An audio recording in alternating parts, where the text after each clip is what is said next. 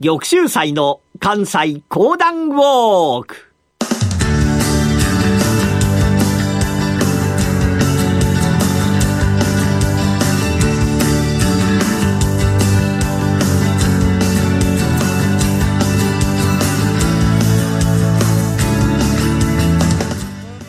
玉州祭の関西講談ウォーク。この番組はなにわの講談師玉田玉州祭さんにこれまで歩いてきた歴史上の人物や出来事にゆかりの深い関西のさまざまな土地をご紹介いただきます。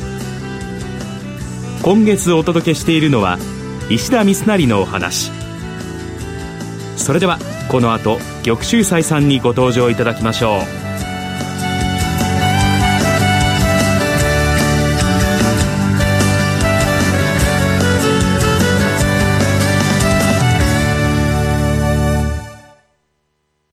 ラジオ日経ポッドキャスト過去に放送した番組の一部やポッドキャスト限定の番組を iPod などの MP3 プレイヤーでいつでもどこでもお聞きいただけます詳しくはラジオ日経ホームページの右上にあるポッドキャストのアイコンからアクセス皆さん、おはようございます。講談師の玉田玉秀祭でございます。今月は石田三成を取り上げてございますけれども、まあ、この方の人生というのは、本当に波乱の時代でございましたね。さあ、どんな波乱の時代に、どのような決断をしながら生きていったのか。本日はいよいよあの羽柴筑前の神秀吉との出会いの一石でございます。前回お話をいたしました、織田信長が戦っておりました、浅井、朝倉との戦い。姉川の合戦という非常に大きな大きな戦もあった。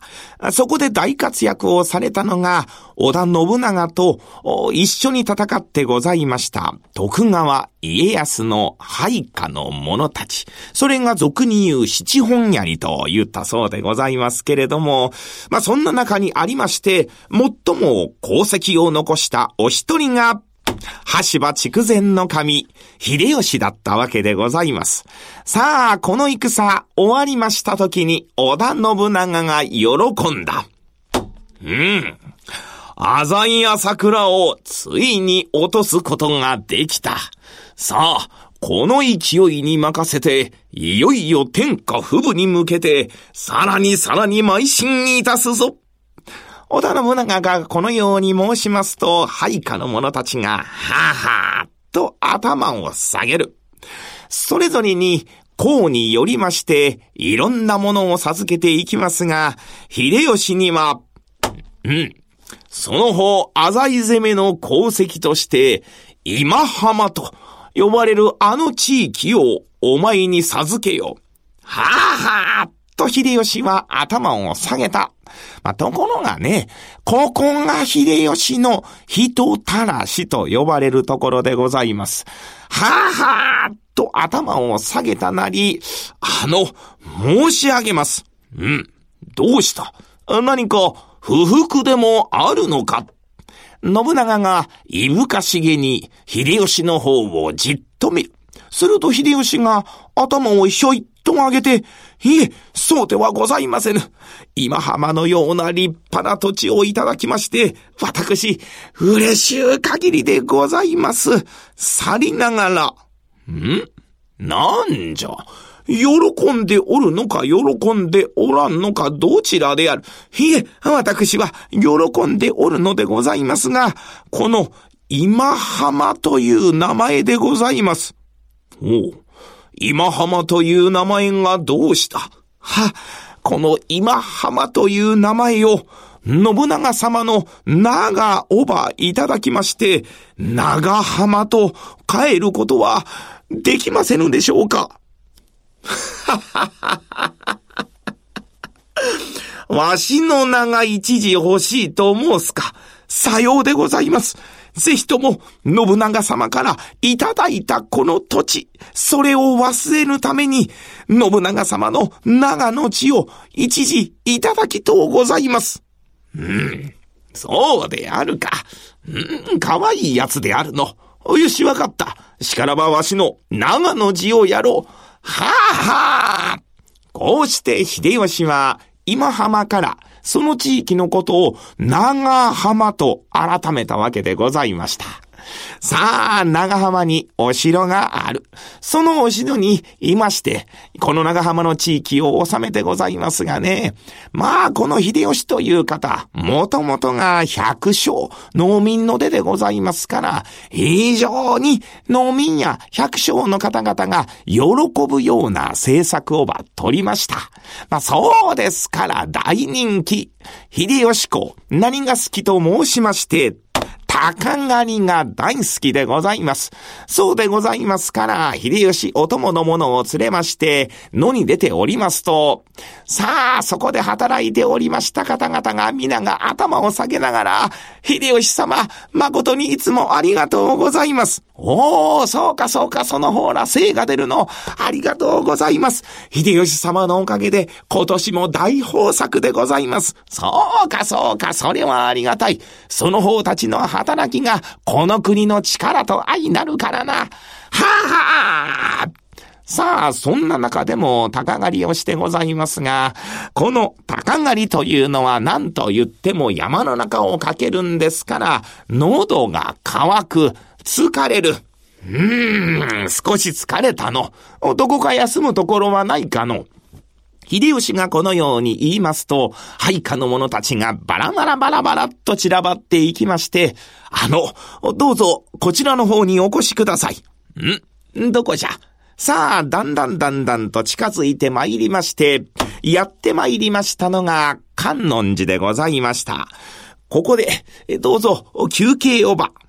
あい、わかった。中の方へと秀吉が入ってゆく。すると、現れましたのが、後の石田三成、佐吉でございました。まだお故障をしてございましたが、その佐吉に向かいまして秀吉が、わしはな、喉が渇いたから、茶を一杯持ってきてくれ。はあはあ、佐吉が頭を下げた、そのまま井戸に水を汲みに行く。まあ、実はね、その井戸も今現在残ってございますが、そこから水を汲んで参りまして、すぐにお湯を沸かす、大きな茶碗の中に、ぬるめのお茶をば入れまして、そのまま秀吉の前へちょんと置いたのでございました。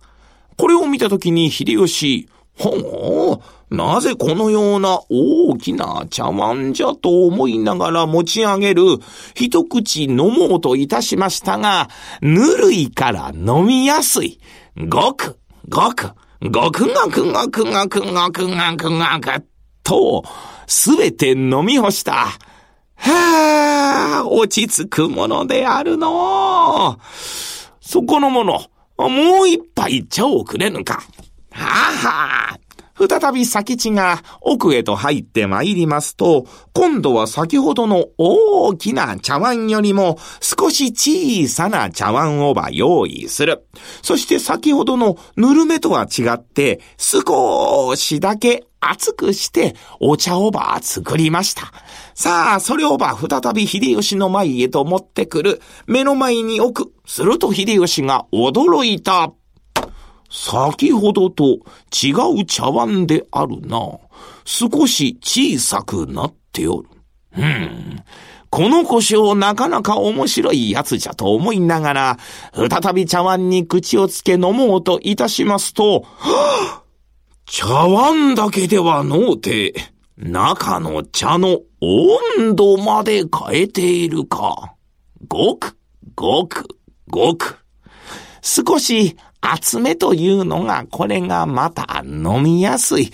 なんとなく汗がさーっと引いていくような心持ちがいたします。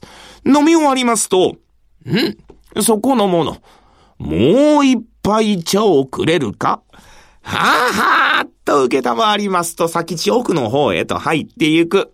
最後に持って参りましたのが、小さな小さな茶碗に、熱いお茶をば入れまして、これをば秀吉の前にちょんと置いた。秀吉、これを見たときに驚いた。また茶碗を変えよった。しかもこの度は湯気が立っておるわい。この小証明、わしのことをよくわかっておるわ。思いながら、この茶碗をば持ち上げまして、再び口にする。これが熱いんです。しかしながら、この熱さが心をすっと落ち着けた。うーん。これじゃ、これじゃ。これが茶を飲む醍醐味じゃ。その方、こちらの方に参れ。え先地が呼ばれまして、ん？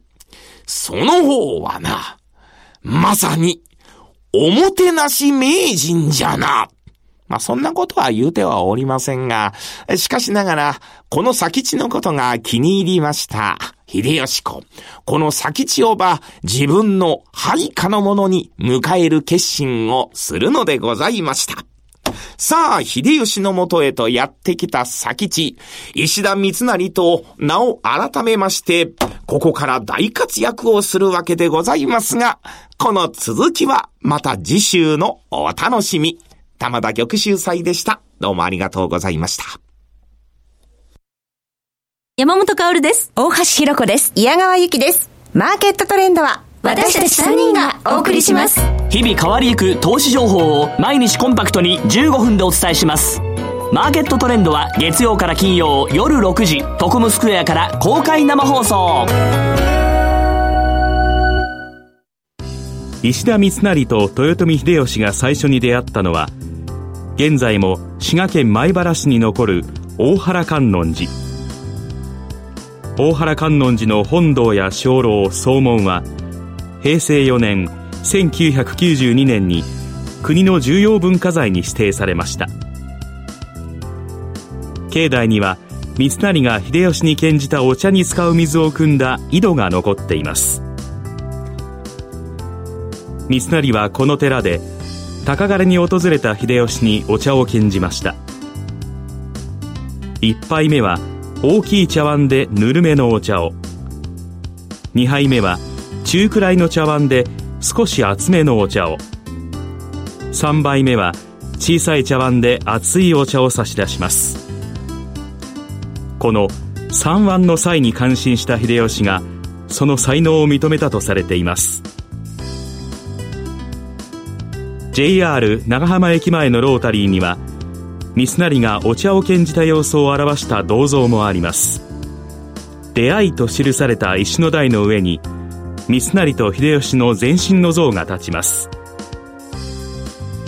三成が秀吉と初めて出会った大原観音寺は JR 長浜駅からバスで25分ほどの観音寺前停留所で下車。そこから歩いて5分ほどです。駅前で出会いの像をじっくりと見てから寺に行くと考えもひとしおです。玉州祭の関西講談ウォーク。来週は石田三成の豊臣秀吉の下での戦いのお話です。どうぞお楽しみに。